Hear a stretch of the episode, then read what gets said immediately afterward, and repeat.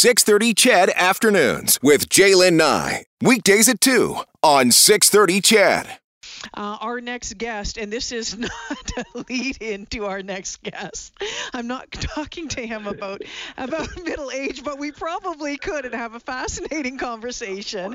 Dr. Pre- Peter Brindley, of course, you know him. We've been talking to him over the past year. He is uh, an intensive care doctor at the University of Alberta Hospital. Uh, Doc, welcome back to the show.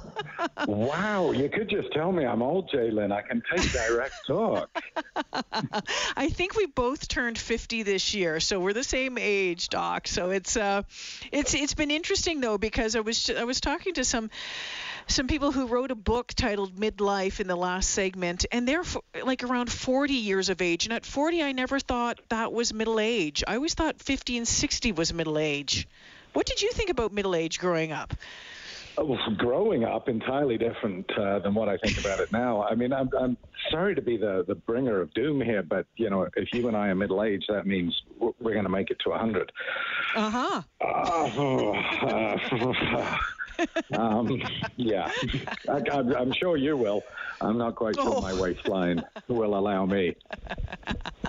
Dr. Brindley wanted to check in with you uh, because it has been uh, a little a little while, and of course, your writings always give us pause for thought and your commentary on where things are right now.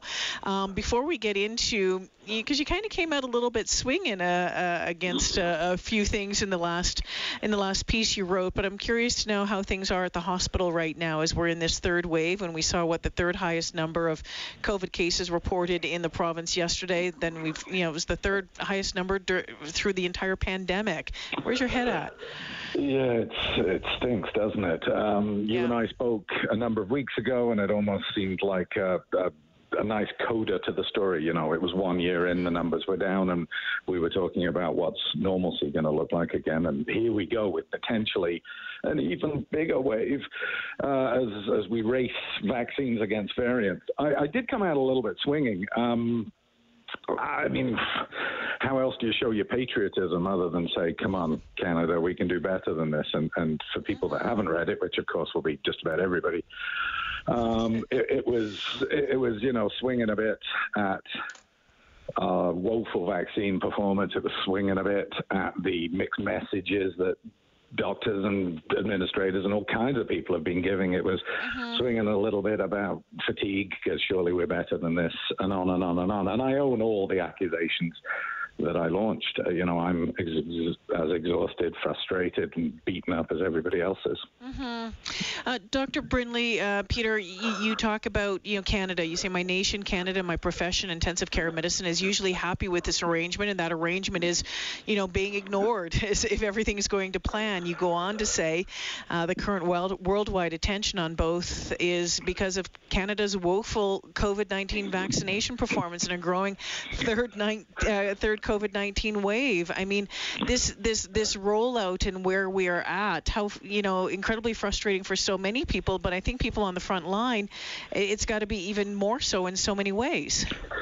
Yeah, it, it, well, I mean, as I've said a thousand times, we're your friends, your neighbours, um, and so I, I, it's never been us versus you. It's never been healthcare workers versus other members because you know we're God I hate the slogans, but we are in this together, and, and let's really make those words mean more than just a painful slogan.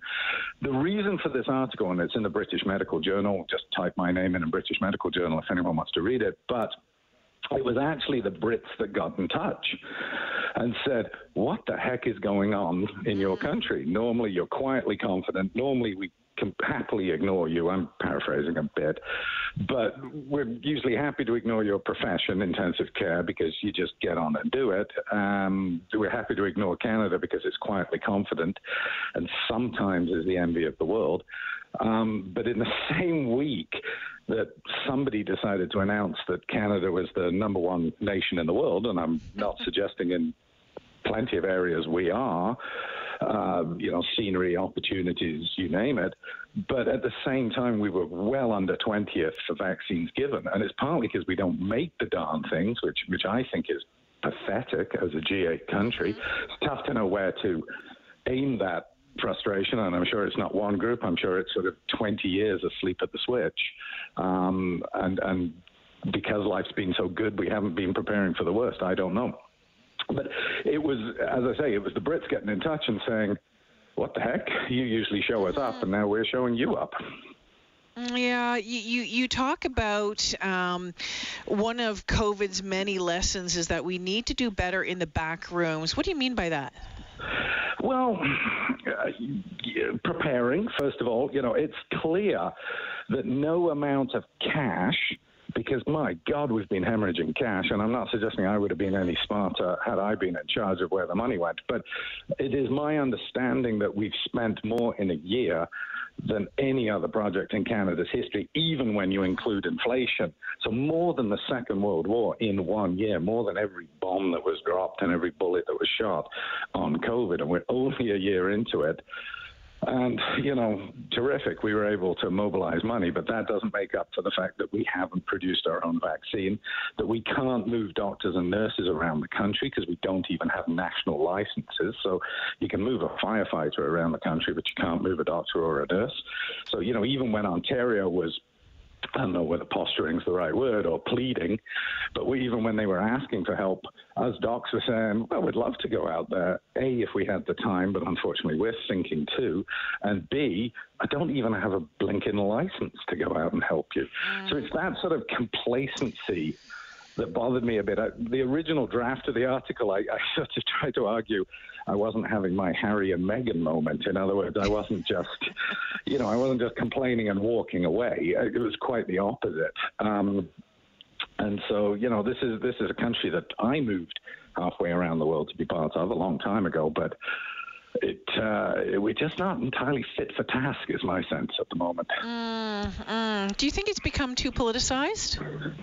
Yes, but I mean, life is politicized. You know, I would argue that the science has always been clear. It's been what we've done with it. Now, again, I'm not picking villains and and, and heroes here. Um, I don't know what I would have done in a lot of those circumstances. But science is an interesting thing in that science is a way of thinking and a way of engaging where you don't lose your temper, you sit back, you assess all the data. It's a bit like being on a diet following science. You know, it's easy to do for a couple of weeks, a couple of months, but to keep it up actually takes discipline and engagement and commitment. And and people have dipped in and out of science when it suited them, and that's not the scientific method. You know, it's interesting. Just had this text that came in from Gordon St. Albert, and he says the big issue for a lot of people is the fact that over a year into the pandemic, there's no progress, it seems, in any areas vaccines, the way the government is handling things, anything. We have nothing to hang on to anymore. And you kind of touch on that as well. I mean, this, this weariness, this resignation, this despair, and you'd say, oh my gosh, you know, uh, you know, the mixed messaging, all of this. I mean, it is, it is, it, it's exhausting and it's frustrating, and I I'm not sure how much more people are going to do, Peter. Yeah, Gord, Gord from St. Albert's a blinking genius by the sounds of things. Uh, I, I, I, completely agree. It feels like we've been flying with, with no cabin pressure for a long, long time. Now, please don't don't join my church. You know, I don't have all the clear answers because it's you know there's a reason we use the word unprecedented. It is mm-hmm. extremely difficult, as I say, to tackle a novel mutating, constantly mutating virus.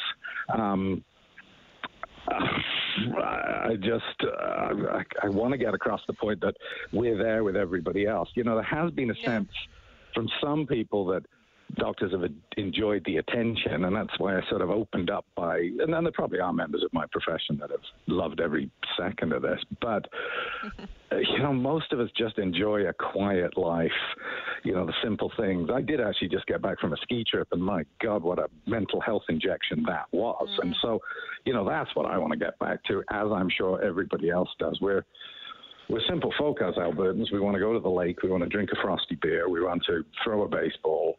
You know, we're not asking for magical things, mm-hmm. but my God, we're all dealing with this strange sort of mix of despair and frustration and fatigue at the same time as saying, oh, well, dust myself off, got to keep going.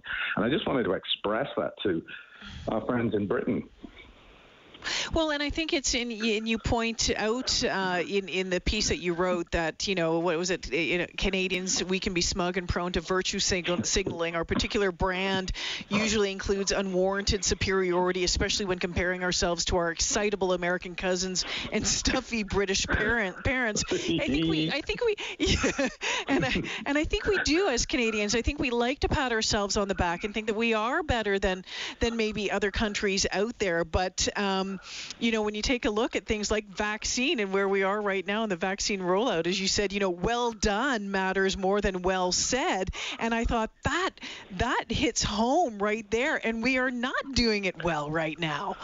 No, we're not. And some of it was dumb luck. You know, we were lucky we didn't have the population density uh, that New York and Italy had in the 1st mm-hmm. wave. And, and maybe we got complacent during the first wave and the second wave because we could always look at one other nation that had higher death rates.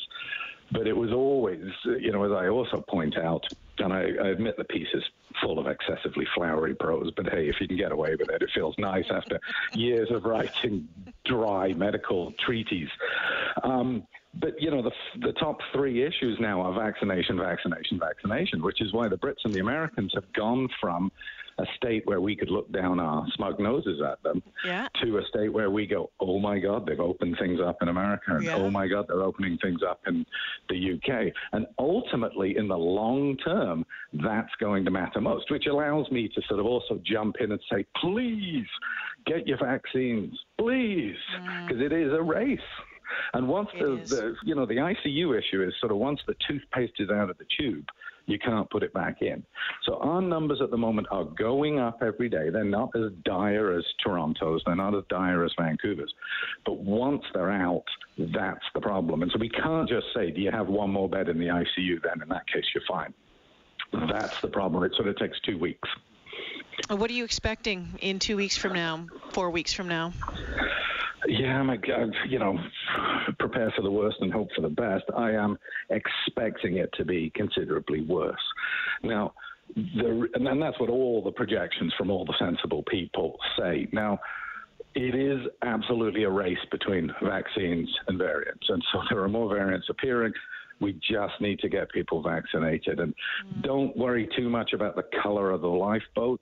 Whatever vaccine you're offered, take that vaccine. And, you know, I'm happy to answer questions about AstraZeneca, and colleagues of mine have done a far better job than I ever would. But for goodness sake, the risks with uh, the AstraZeneca are tiny when compared to smoking, when compared to getting COVID itself. They're right up there with major surgery and flying across an ocean, which is what we all want to desperately do and won't think twice about when this comes around. So, you know, if I can plug the vaccines, uh, mm. let me use this opportunity to do so. Yeah, was pretty happy to get mine uh, last oh, week. My husband got his yesterday, so we're we're feeling a little bit better. We'll be better when that second dose is in, whenever that happens, right? I mean, it just it feels like we're just kind of you know, waiting. You know, people are getting it, and, and, and the the Gen Xers who rolled who rolled up, you know, in in their Fieros, listening to Journey at full blast or Nirvana, whatever it was, um, you know, at the at the Expo Center to get their uh, to get their vaccines. I mean, it has been something else to watch, and it'll be interesting to see if there's enough, um, you know, following the recommend- recommendations today that you know we can open it up to 30 plus as well. Um, yeah, the well, uh, that, the race I, is on. Yeah, if I can add to that, I mean, I, we've used this term herd immunity, which really makes it mm-hmm. sound like we're processing cattle, and I've never cared for the term. So I've always called it community protection because that's what it is. And, and even myself, and I'm in the very, very lucky, what is it, 5% of Canadians who've had both jabs. I remember going from feeling like I was the most dangerous member of my family in that I was most likely to pass it on to the safest member of my family. And I actually, hyperbole aside, it actually felt like I was back to protecting my family once I got my vaccine. And, and so there aren't many treatments out there where you're actually protecting your neighbors and the rest of your family by getting yourself treated. Uh, and so, you know, even when you have a little muscle ache the following day or whatever your side effect might be, mm-hmm. be delighted because that's your immune system kicking in and saying, yeah, you know, in the same way that lifting barbells makes your muscles hurt, taking a jab might make your muscles hurt too, but it shows you're building immunity just like you build strength. So roll on vaccines. Dr. Peter Brindley checking in with us this afternoon. Always great to talk with you. Uh, thanks for all that you do, and uh, and stay safe. We'll talk to you again soon. Always a pleasure. Thank you, everybody. Yeah, take care now. Dr. Peter Brindley checking in this afternoon. Peter and Wainwright says Peter sounds like a smart guy. With a, a, name like Peter, he's probably handsome to us. Peters are the full package. I love it, Peter in Wainwright. Uh, and another text says, I love this British doctor. I miss the humor that comes through. Please pass on my thanks to him and his colleagues from a, a fellow ex Brit, now a, p- a proud Canadian.